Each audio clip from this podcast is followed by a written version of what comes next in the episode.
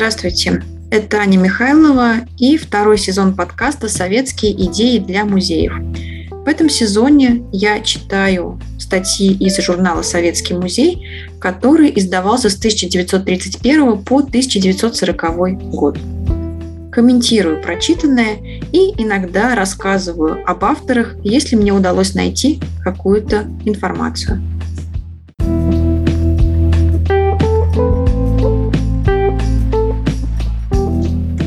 Статья, которую я прочитаю сегодня, посвящена работе краеведческих музеев. Эта статья опубликована в четвертом выпуске а, журнала «Советский музей» за 1931 год. Небольшая заметка находится в разделе «Трибуна музейного работника». Ее автор Ф. Ф. Шиллингер работал в Алтайском заповеднике, и мне удалось найти упоминание о его работе в статье заповедника на Яндекс.Дзене, где сказано, что в 1931 году он руководил экспедицией по исследованию территорий на Алтае для включения их в состав большого заповедника. Я прочитаю эту заметку полностью, она небольшая, и потом дам несколько комментариев. Краеведческие музеи и охрана природы. Социалистическое переустройство сельского хозяйства и всего нашего уклада в целом неуклонно требует большого внимания к делу охраны и обогащения природных ресурсов. Необходимо, с одной стороны, возможно, бережное обращение с природными богатствами, а с другой – максимальное их использование. То и другое при правильном учете и разумной эксплуатации вполне возможно. Советская власть с самого начала учла важность этого вопроса и издала ряд соответствующих законодательных постановлений. Создана сеть государственных заповедников, Государственный комитет по охране и обогащению природных богатств и Всероссийское общество охраны природы при секторе науки Наркомпроса. В данное время назрела необходимость широкой популяризации идеи охраны природы в массах, причем краеведческие музеи, широко развернутые по всему СССР, могли бы сыграть в этом деле выдающуюся роль. Для этого требуется, чтобы в каждом таком музее уделялось должное внимание делу охраны природы и методам обогащения природных ресурсов. Краеведческим музеям в интересах полного успеха социалистического строительства надлежало бы безотлагательно приступить к организации у себя уголков охраны природы. В этих уголках необходимо ярко иллюстрировать природные богатства своего района и наглядно выявить возможности их обогащения путем разумной эксплуатации, введения новых видов промысловой фауны и флоры и так далее. Экспонаты могли бы быть представлены в виде чучел, коллекций, гербариев, диаграмм, чертежей, рисунков и фотографий. Выставленные объекты с соответствующими объяснительными текстами должны убедить зрителя и изучающих данный вопрос в пользе или вреде тех или иных мероприятий в области эксплуатации природных богатств данного района. Здесь, между прочим, необходимо наглядно демонстрировать ту колоссальную пользу, которую приносят насекомоядные птицы нашему совхозному и колхозному строительству, и тот неисчислимый вред, который неименуемо вытекает от их неразумного истребления пользу сов, сарычей, копчиков, лосиц и других животных в борьбе с засилием мелких грызунов, различные способы удержания в данной местности этих чрезвычайно полезных птиц и так далее. Наглядно разъяснять населению ту колоссальную пользу, которую нам приносят ужи, ящерицы, жабы и лягушки. Точно так же надо иметь в виду вредных и полезных насекомых для тех или иных отраслей народного хозяйства.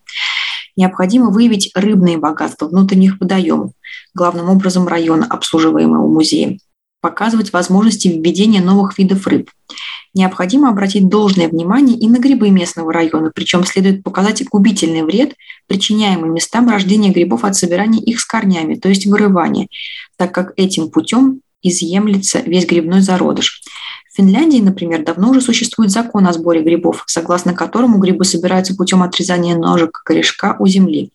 В результате грибные богатства из года в год увеличиваются, а у нас вследствие неумелого обращения мы наблюдаем обратное. Местная флора должна быть представлена всесторонне, должны быть показаны возможности ее обогащения и эксплуатации. Вред, получаемый от истребления древесных насаждений и дернового покрова по крутым склонам гор и по речным долинам, вследствие чего получаются оползни и заносы рек, что мешает судоходству и что, кроме того, имеет последствия. С одной стороны, засухи и мелководье, с другой стороны, наводнения, часто несущие за собой большие бедствия. Необходимо показать, какое влияние имеет растительность при образовании оврагов, при образовании и укреплении сыпучих песков, сохранении влажности и водного режима района, а также микроклимата. В данных случаях все это необходимо представить в положительном и отрицательном смысле. Разумной эксплуатации охотничьих промысловых животных должно быть уделено большое внимание. Во-первых, должен быть проведен, возможно, точный их учет в данном районе. Наглядно выявлен вред весенней и летней охоты, вред от избиения птиц на путях, их пролетов и зимовки, вред от недозволенных и истребительных способов промысла и тому подобное. С другой стороны, необходимо, возможно, ярче подчеркнуть колоссальную пользу правильной эксплуатации охотничьих богатств, дающей населению и государству в целом большие выгоды.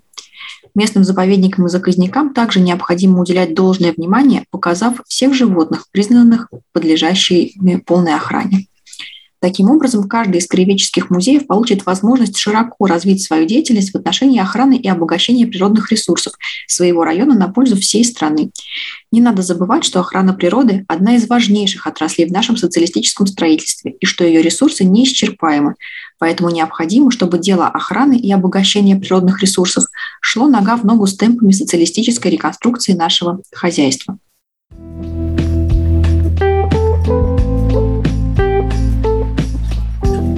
Когда я первый раз а, читала эту статью, то мне хотелось а, поговорить о современных а, тенденциях к более экологичному потреблению и обращению с отходами, которые поддерживают некоторые музеи, предлагая контейнеры для раздельного сбора мусора, выбирая более экологичные расходные материалы в своей работе более экономичное энергопотребление.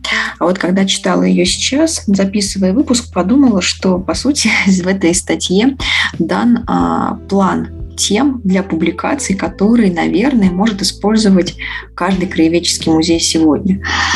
И публикации эти носят, а, могли бы носить, конечно, просветительский характер. И вот я вижу некую похожесть того, как а, подобная просветительская работа велась в музеях именно на местах, да, через организацию выставок. И это очень похоже на то, чем а, музейные специалисты, кто занимается продвижением, а, что они делают сегодня в социальных сетях да, выходят да, за рамки экспозиций, выставок и поднимают темы, которые могут быть близки и понятны местному сообществу. Так что, возможно, вот такие публикации да, там, 30-х годов в том же Советском музее могут э, стать подспорьем при подготовке тем для публикаций. И мне кажется, что даже несмотря, может быть, на какой-то политический там, да, оттенок, что оправданно и понятно, а ценность именно содержательная в таких заметках э, крайне высока. Так что если у вас а, есть доступ к этим журналам, можно посмотреть публикации о работе да, краеведческих художественных музеев. Возможно, что какие-то темы, указанные там, будут для вас новыми и полезными.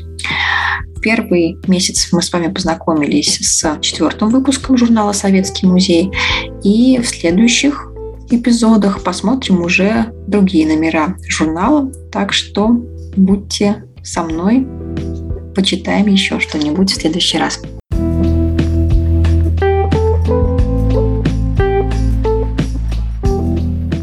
С вами был подкаст «Советские идеи для музеев» и его ведущая Аня Михайлова. Подписывайтесь на паблики проекта «Идеи для музеев», комментируйте услышанное и делитесь подкастом с коллегами. До новых встреч!